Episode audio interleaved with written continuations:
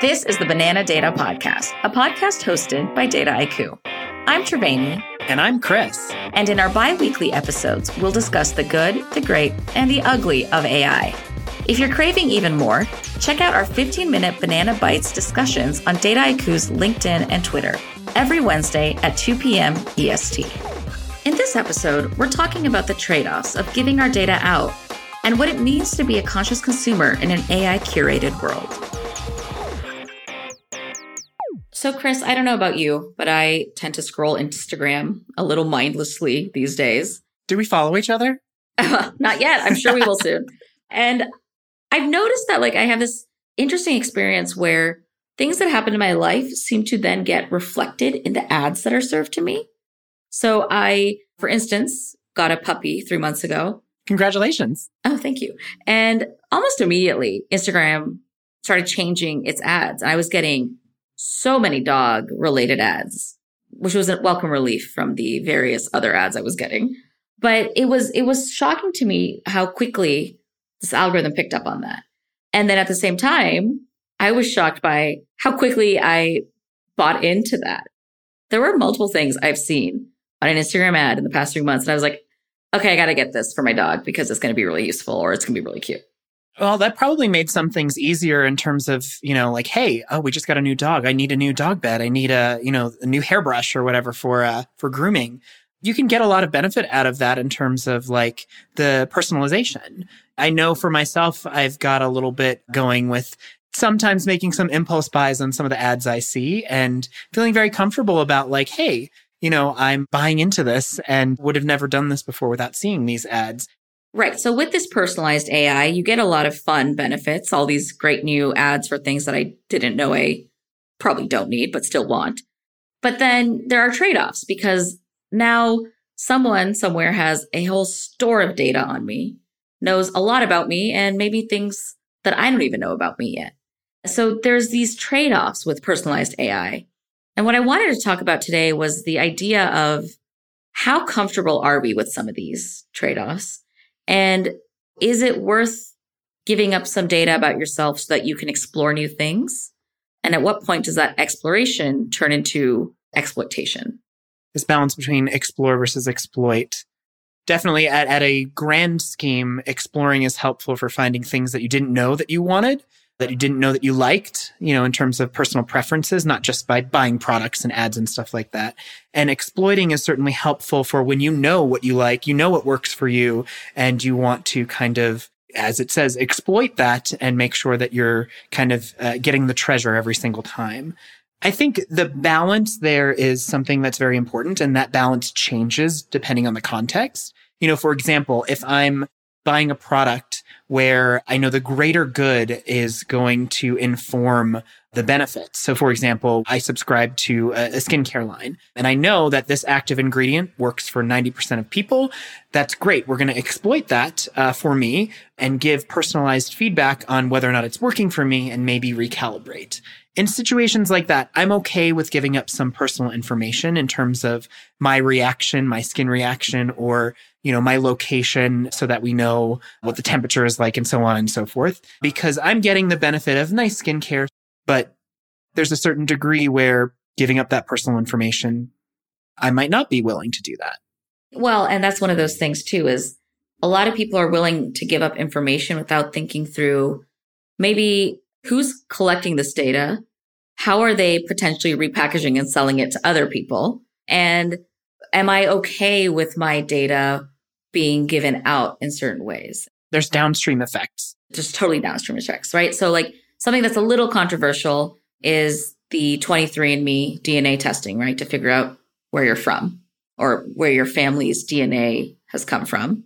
And it came out pretty recently that 23andMe has been selling the DNA, anonymized, of course, to police departments so that they can you know, bolster out their database of DNA for crimes. Now, whether or not you're okay with that, that has to be your choice. And I don't think 23andMe gives you this option to say, please don't sell my data to the police or please don't sell my data to some other company who's going to use it for other testing purposes.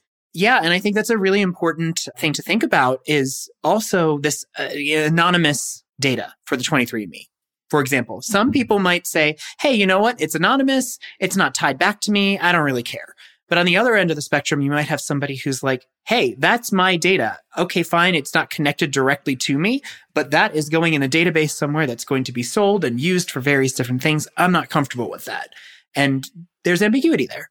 And the fact that like my DNA is probably going to be a close match for my sister's DNA and a pretty good match for my mom's DNA. So if for whatever reason someone finds my DNA in a database, they're also able then to link me to two other people who might not have consented to being linked via that. And so the same kind of principle happens in the data space where you see a lot of products that are built based on social networks. A lot of political polling groups will use social networks to then make best guesses about who they should target next. So even if I go onto website XYZ and I say, Hey, yeah, you can have my data.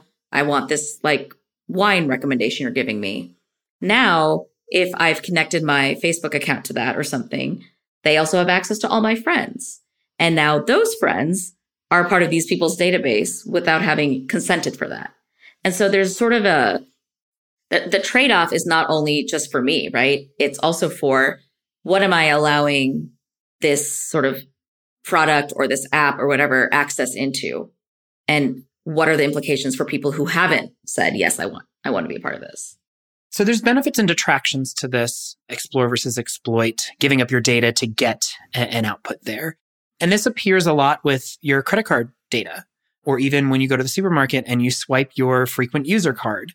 All that information is tracked. All your past purchases are tracked. And then maybe now when I open up my internet browser, I get recommendations for uh, or ads for different products that I pretty much need or think that I need, but I never would have seen un- unless this data was used to, to inform my behavior and my past purchases.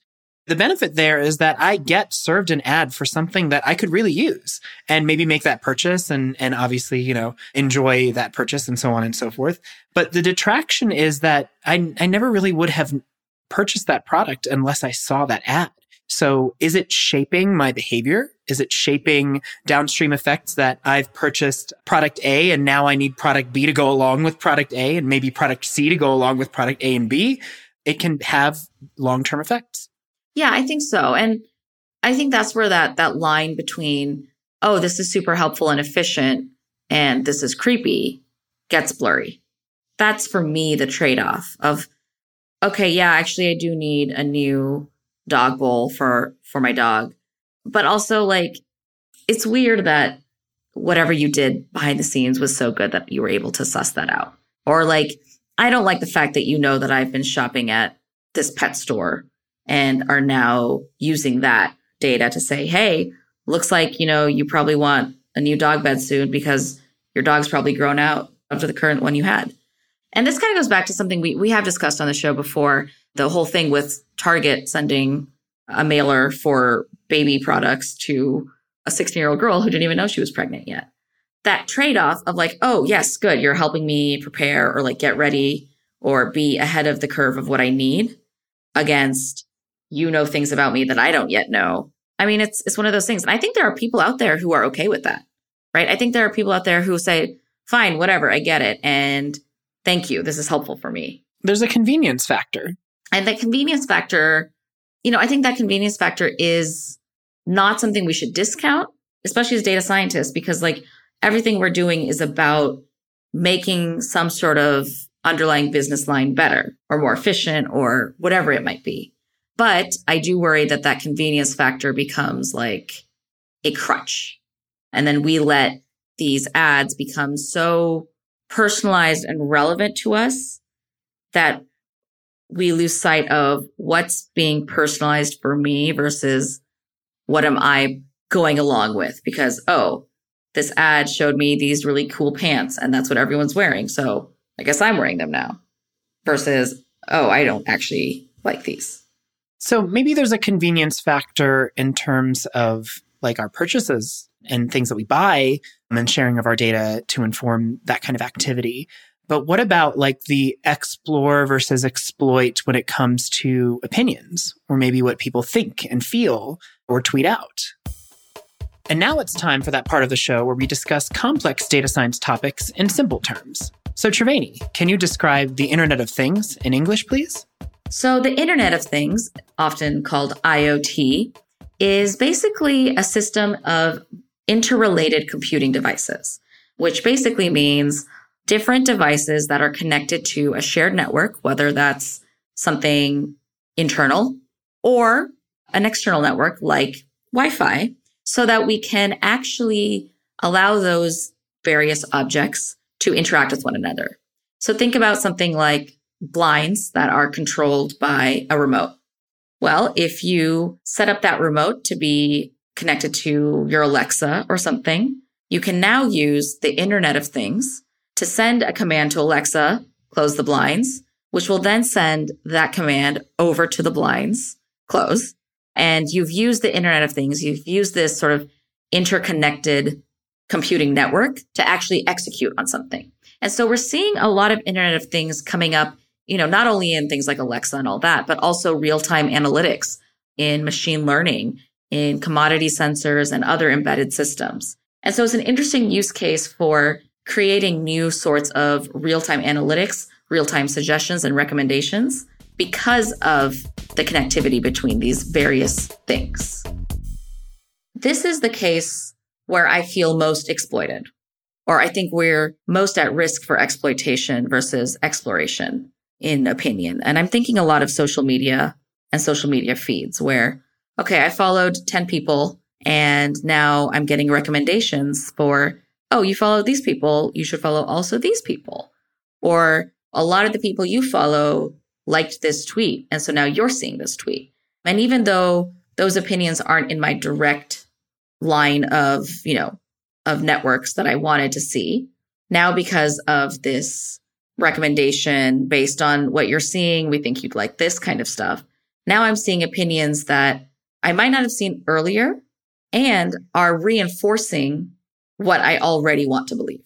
Yeah. And those kind of social media networks, as an example here, can get very tightly knit such that when you think about like, maybe you're not directly connected with so and so, and maybe they're like three people removed from you, but three people removed from you is still on the outskirts of this very tightly connected, dense network that now the quote unquote exploitation in terms of trying to serve you something new is still again reinforcing everything that already is inherent to your behavior. So now you're not seeing anything brand new, whether it's a tweet or Facebook or whatever, still getting the like to say, Hey, Triveni liked this. That was a good exploitation.